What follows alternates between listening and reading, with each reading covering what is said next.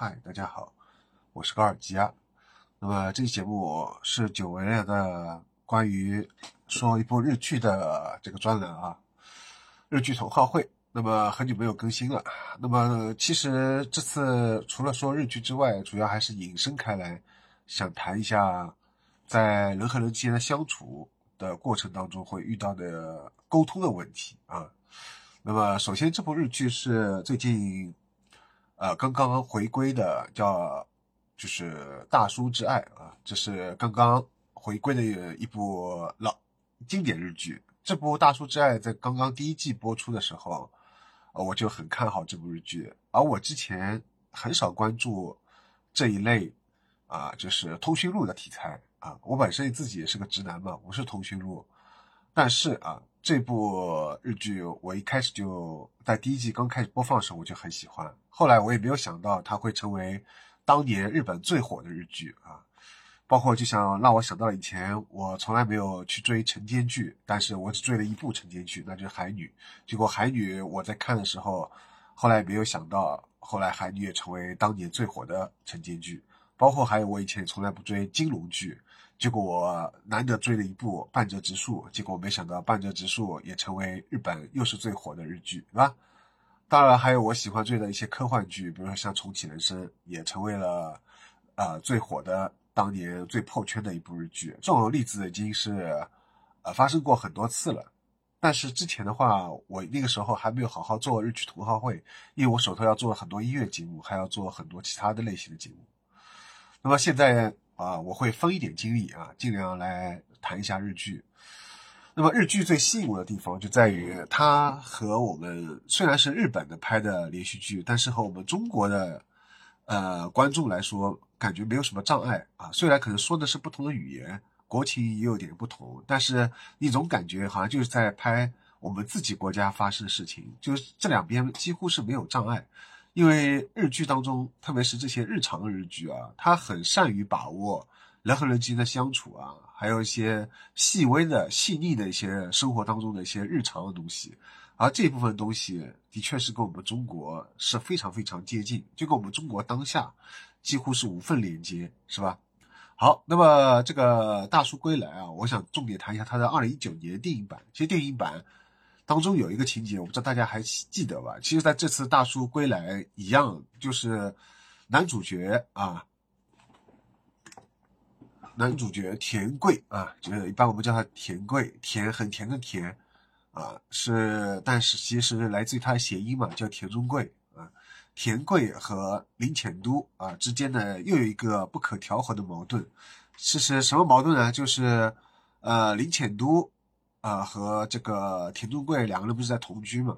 而且这时候在大叔归来的时候应该是已经结婚了嘛，对吧？但是两个人出现个问题，就是说林浅都这个人我估计他应该是非常典型的 I 人，而田中贵肯定是 E 人，就田中贵个性比较外向嘛，而林浅都个性比较内向，然后他们俩的沟通上面会屡次发生一个问题，就是在沟通上出现对以为对方知道其实对方压根不知道啊这个问题。比如说像那个二零一九年剧场版里面有一次，那个田中贵一直等那个林浅都呃从外面加班回来嘛，但他不知道什么时候回来，于是他就也很努力的下厨呃然后田中贵在里面是一个以前从来不会做饭的人，他但他还是很努力去做了，结果他还是搞砸了，把那个炸鸡炸得非常黑，是吧？就一看就是不都不能吃了。但是通过这个事情能看出他非常努力啊，他还是很努力去做了嘛。那他最后撑不住啊，就是倒在沙发上睡着了。然后很晚的时候，林浅都终于从外面加班回来了。回来之后啊，然后他看到这个黑色炸鸡，他就明白了嘛。但他也没有说什么。但是这时候他们俩就开始吵架了，是吧？其实也不是吵架啊，就是两个人沟通啊，就开始出现问题。首先是田中贵啊，就跟当中的这个林浅都说，林浅都在里面叫呃 Maki 对吧，就是阿木啊，他说我知道你很忙，但至少回我一个消息吧。什么意思呢？就是说你呃到底什么时候回来啊，你在外面加班，那你不管怎么样你给我发一条消息对吧，让我知道就是说你是今天什么，如果是外面有应酬或者怎么样你可能会晚回来，就是你不要一条消息都不发，是吧？然后其实这个问题同样也出现在这次大叔归来当中啊，就是 Maki 这个林浅都扮演这个角色，他一直觉得田中贵从来不打扫房间，每次都是他来帮田中贵收拾残局，就家中家中他有时候烧饭或怎么样，帮他打扫房间啊，全都是他一个人干。到最后终于有一次他忍不住了，对吧？然后才说出了真心话。然后后来那个他们通过就请外面有人帮忙的这个就家家政家政请家政请护工的这个方式来解决了这个打扫房间的问题。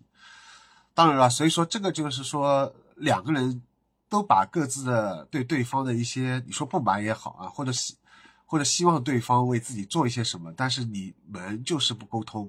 就是不说出来。这也是我们很东亚就东亚国家的很典型的这个为人相处的方式，无论是日本还是包括现在中国甚至韩国，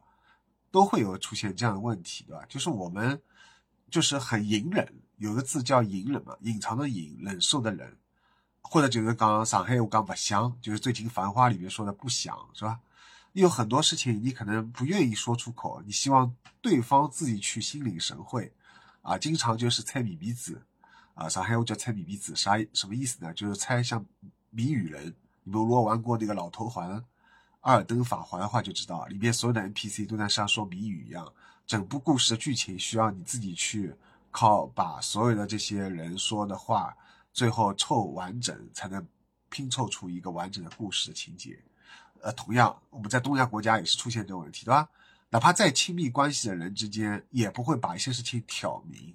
你就是喜欢窝在心里，你就是希望对方能察觉，但有时候对方就真的是不知道呀，不是说他呃故意怎么样，但他真的是不知道。所以这时候我们就很需要什么呢？就是大家来看一下这个二零一九电影版当中啊， 三十九分十秒，这时候部长以前的部长对田贵说说了一句很关键的话，就是他说相手にこの気持ちのこの気持ちを伝える程度啊啊，我在洋泾浜日语啊，就是说要将自己的感受传达给对方，这是非常重要的一点。所以我觉得大叔之爱啊，表面上看是一个好像有点带搞笑的通讯录的日剧，是吧？但他诶你会看着看着发现他很真实，他似乎是个虚构的，但他其实非常的写实。所以这句话特别重要啊，就是要将自己的感受传达给对方。那么怎么样去传达呢？那就是前面说的，你要去在一件事情发生之前的时候，就是你先要先提前告知对方，对吧？比如说像前面那个 Maki 阿木，他在外面忙，他忙了很久，那你可以先发一个消息，你说明一下，说我今天会很忙，会很晚啊，到底是因为什么很忙？如果你能再解释一下就更好了，是吧？你说啊，因为我现在手头还有工作，我的工作还没有忙完，所以你今天晚上要么就不要等我了，你早点睡觉，是吧？这都是可以的。但如果你不说，对方又很牵挂你，然后又在又在，呃，就是独守空房，一直要等你，时间久了就会出现这样一种哀怨的心情，一种很矛盾的心情。也并不说是加班经常上班那一方的错，他也没有错，但他应该去考虑到等候的那一方。那么同样，那么从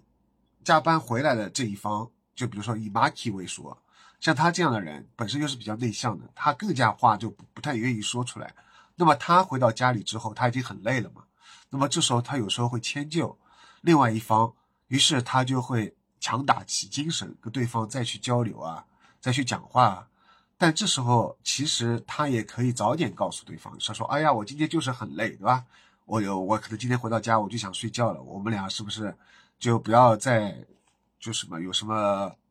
就是说深入的沟通，或者说有什么活动以后再说，这些事情你也要告知对方，就是不要去说什么以后就是经常我们有时候会两人相处到最后，你会发现每次吵架时候，有时候会说出这句话：我当初为了你什么什么什么。只要是说为了你三个字出来之后，就出问题了。其实两人相处时候没有谁为了谁，是吧？一切都是心甘情愿的。如果说你是为了对方去做一些事情，一直不断的反复这样，那你们势必两个人在感情生活当中就是处于一种不平衡的天平嘛，一方就一直在迁就和妥协，另外一方啊就高高在上，一一方就是很卑微在下面。那这样的一个一段感情时间久了就更加有出问题。所以说永远不要说为了对方，你要你有什么身体不舒服啊，今天加班啊累啊，本来说好两个人要干嘛的，你提前都要告诉对方，对吧？就是不要不说啊。然后同样你对对方有什么不满意啊，哎，不要打冷战，宁愿吵架，哪怕宁愿通过吵架方式都比打冷战好。每次打完冷战，对你们的两人之间的相处模式，对你们的感情就是在进一步再划一道裂痕。时间久了，上面的裂痕很多了，以后你们想补也是补不起来了，啊，这个就是说的人家说的一个镜子破掉了以后，你再怎么补都没有用了，是吧？所以说，在镜子破之前，在每次出现裂痕之前，尽量避免出现。那就是说，要将自己的感受传达给对方，所以这句话特别重要啊。所以说，嗯、如果我们都去只是看一部日剧，看一看笑一笑，消遣消遣完了。那我觉得就是白看了啊，白看了那么多日部日剧，你花了太多时间都纯粹拿来消遣了。但当自己生活中遇到也遇到这样的问题的时候，你有没有去联想过？你想，哦，我之前在《大叔之爱》或者在某一部日剧当中看到过类似的情节，我想起来了，然后再对照一下自己目前的这个啊、呃、遇到的问题，也许就能找到一些答案。从从日剧、从电影当中。找到他们的他从他们的剧中的人物的相处模式，他们的矛盾，看到自己啊也曾经发生过自在自己的身上，避免再出现重蹈覆辙，是吧？好，所以这个就是啊我想说的这部《大叔归来》。当然了，其实说这部日剧还有很多可以说的，比如说这次又邀请了一个我一个朋友特别喜欢叫伊凡塞斯啊，他特别喜欢有一个演员叫金普星，这次金普星也是。穿越穿越了这个大大叔的爱这个最新一季啊，他当中扮演这个角色。好，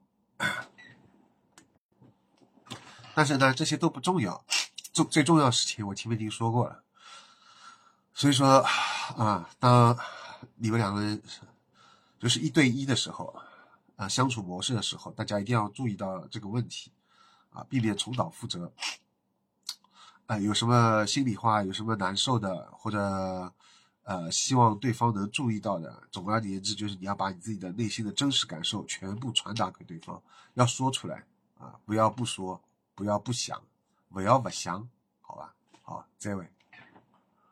欢迎喜欢日本电影、日剧的朋友加入优声隧道日剧日影同好会的微信群。加入方式，请加我个人微信 G O R G I A S， 邀请加入。